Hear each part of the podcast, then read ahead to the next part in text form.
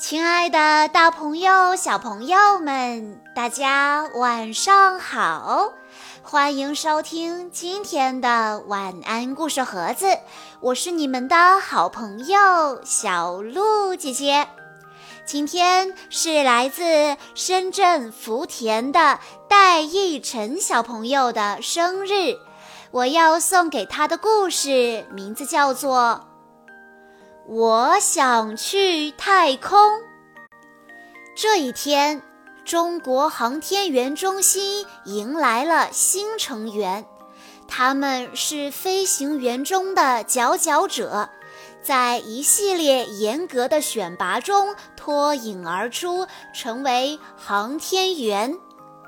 我国首批航天员选拔标准：男性。年龄二十五至三十五岁，身高一百六十至一百七十二厘米，体重五十五至七十千克，大专以上学历，歼击机、强击机飞行员，累计飞行六百小时以上。无不良嗜好，身体健康，意志坚定，有献身精神，有良好的心理相容性等等。不过，要想飞入太空，他们还要接受八大类、五十八项的专业训练。这些训练被称为通往太空的五十八级天梯。基础理论学习。几十种知识和技能，你都掌握了吗？体质训练，去太空，你的身体足够强健了吗？航天环境适应性训练，在失重的太空中生活，你能适应吗？心理训练，神秘莫测的太空环境让你害怕吗？航天专业技术训练，跟开飞机完全不同的航天技术，你都学会了吗？飞行程序与任务训练，每个飞行细节你都记住了吗？救生与生存训练，如果小伙伴不能及时赶来救你怎么办？大型联合演练。彩排开始，你准备好了吗？基础理论学习：飞机和载人飞船虽然都是飞行器，但在飞行环境、动力装置和升降方式等方面有巨大的差异。因此，航天员中心为航天员们设计了一套专属课程。他们要用半年到一年的时间学完。这些课程中包括天文学、地理环境及气候学、载人航天发展史、机械原理与机械制图、解剖生理学、航天心理学、工程数学与力学、空间法概要。载人航天工程基础、航天医学、空间站概览、航天器交会对接技术、体质训练。体质训练项目和一般运动员或飞行员的训练项目非常相似，但强度更大，要求更高。这是因为航天员要去的太空没有重力。而人体细胞经过长时间的生物进化后，已经非常适应地球上的重力环境，所以当重力消失后，生命体原有的平衡被打破，人会出现一系列的健康问题。体质训练指南：一周二至三次，一次二小时。每个人按照教练给出的训练计划训练，安全第一，注意避免运动损伤。我们的口号是：强健体魄适应太空。我们的目标是更有力、更柔韧、更灵活，协调性更好，耐力更好。航天环境适应性训练。飞船高速上升和返回时会出现超重现象，科研人员为模拟这种状态制造了载人离心机。离心机可以在短时间内模拟出超重过程，同时做出俯仰、翻转等动作，来增强航天员的超重耐力。转椅，增强航天员前庭功能，这项过关了，航天员以后到太空中去就很少会出现头晕、恶心等不适。载人离心机。脸部肌肉变形，大脑缺氧晕眩，视线模糊不清，八倍自重压身，心跳急剧加快，呼吸困难不畅，这就是航天员公认的最痛苦的训练。飞船进入太空以后，航天员就要在失重的环境下工作和生活。飘来飘去的失重状态虽然看上去很好玩，但实际上会让人头晕、恶心、呕吐，甚至不想吃饭。你会发现，进入太空后，航天员的脸变大了，但你看不到他们的体重其实变轻了。此外，航天员还会出现骨质疏松、肌肉萎缩、心血管功能失调、内分泌功能紊乱等健康问题，他们的免疫力也会下降。失重飞机训练和血液重新分布训练，就是为了让他们的身体提前适应太空的失重环境。如果你也想感受一下血液重新分布的感觉，可以让家人拎着你的脚，将你的头朝下悬空，对，就是那种大头朝下的滋味。心理训练，关小黑屋也是一项重要的训练内容。小黑屋里并不黑，但空间非常的小，没有音乐，也没有电视，没有手机，也不允许通电话，分不清白天和黑夜，与外界完全隔绝。在这样的小黑屋里，航天员要连续七十二个小时不睡觉，不仅要克服孤独、疲惫。困倦与烦躁的情绪，还要按照计划进行体育锻炼、写作，并完成很多项工作内容。航天员的放松方式：瑜伽放松、松弛疗法、渐进性肌肉放松，伸个懒腰或打个太极也不错。必要的心理学知识。科学的生理、心理调节方法能够让航天员适应太空飞行中的孤寂与恐惧等各种情绪，但这还不够。航天员还要学会保持良好的沟通能力，并在必要时给予同伴积极的心理支持。和谐愉悦的团队氛围不仅能化解航天员在太空中的心理不适，还有助于提高工作效率。心理训练的目的，让航天员更加勇敢、无畏、沉着、冷静、坚强、果断。航天专业技术训练。航天员必须学习飞船的各种操作和控制技术，并且要识别一些可能出现的故障，并会进行应急处理。航天专业技术训练就是要让航天员像熟悉自己的家一样，熟悉飞船舱内的每个部件。另外，他们还要根据飞行任务的需求进行训练。比如手动控制航天器交会对接，当然，预定在太空中进行的实验也要在地面提前进行实操练习。哪怕是对付一只蚕宝宝，航天员也要先在地面学会当铲屎官。空间交会对接，指的是两个航天器在空间轨道上会合并在结构上连成一个整体的技术，被形象地称为太空穿针引线。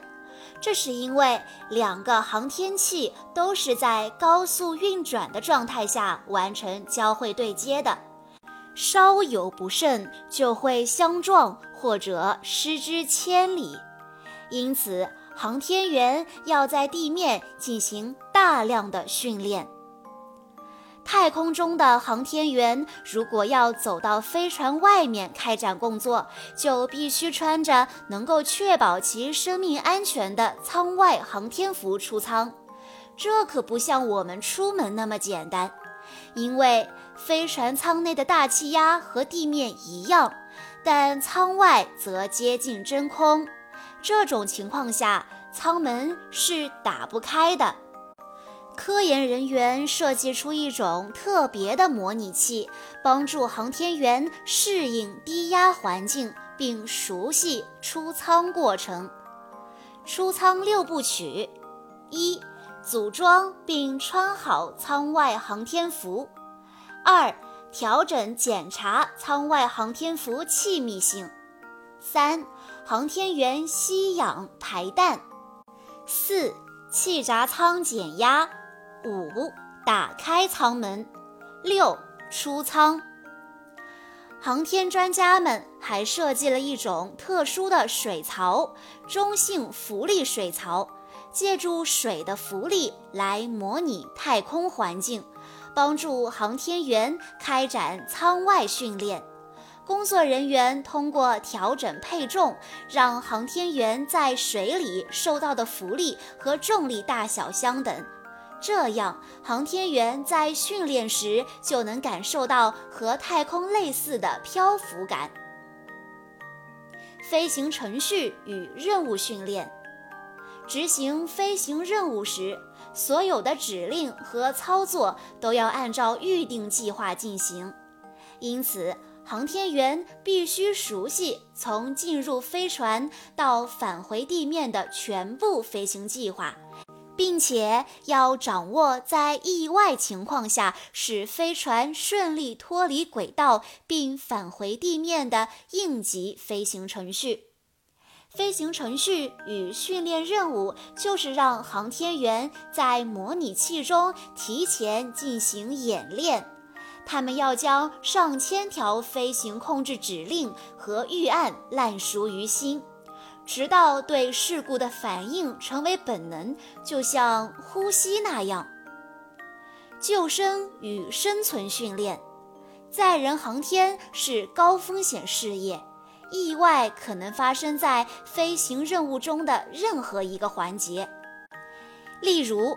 如果火箭在起飞前的待发段发生意外，必须终止发射，那么航天员就要通过发射塔架上的紧急撤离防爆电梯或者紧急撤离滑道，尽快离开飞船。如果火箭在发射的过程中出现意外，系统就要启动火箭上方的逃逸塔，带着飞船和航天员尽快离开故障火箭。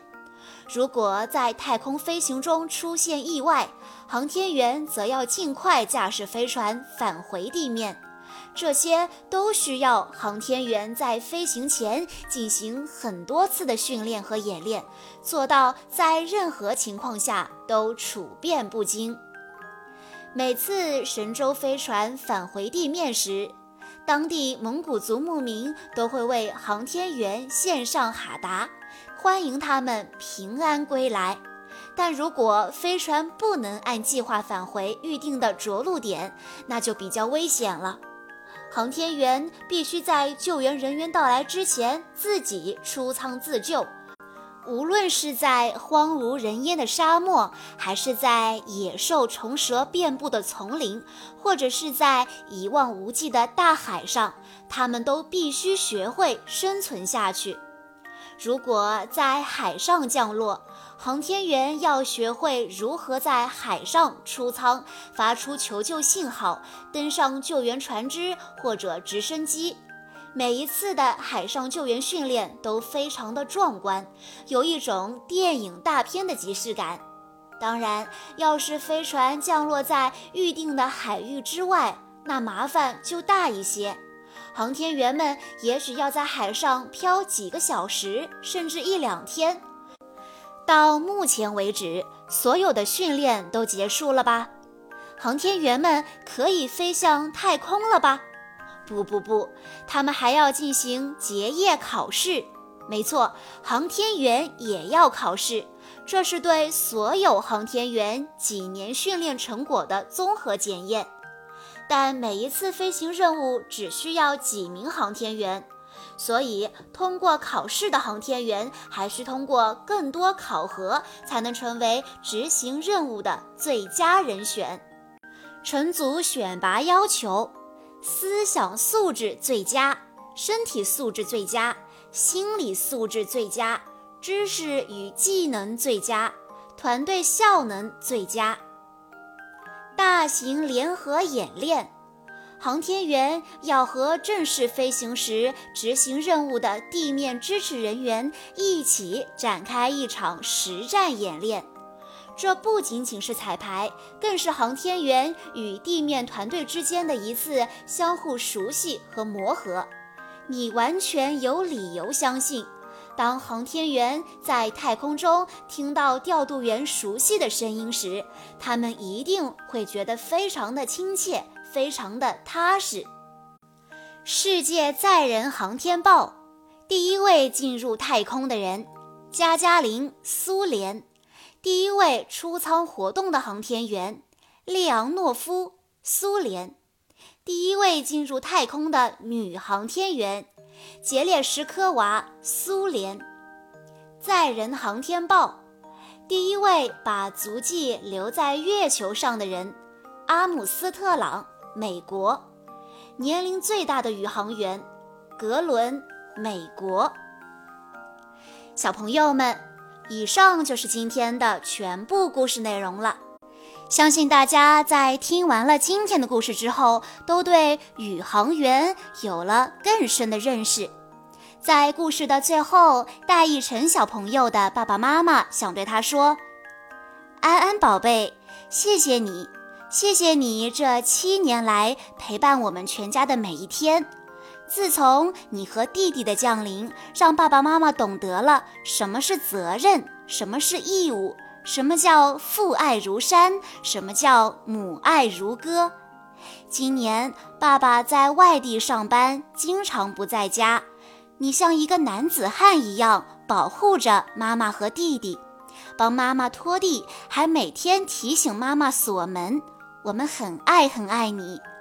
今天你七岁了，从一个调皮的小男孩变成了小小男子汉。谢谢你之前忍受妈妈偶尔的坏脾气，妈妈也在努力改变，争取做一个温柔不发脾气的妈妈。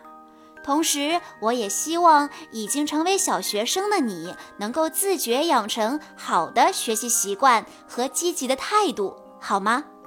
今天你是我们大家的小寿星，爸爸妈妈祝愿你所有的梦想都能实现。有个无忧无虑、快乐无比的童年，全家人的大宝贝安安，小鹿姐姐在这里也要祝戴奕晨小朋友生日快乐。好啦，今天的故事到这里就结束了，感谢大家的收听。更多好听的故事，欢迎大家关注微信公众账号“晚安故事盒子”，也欢迎家长朋友们添加小鹿姐姐的个人微信：三幺五二三二六六一二。我们下一期再见喽！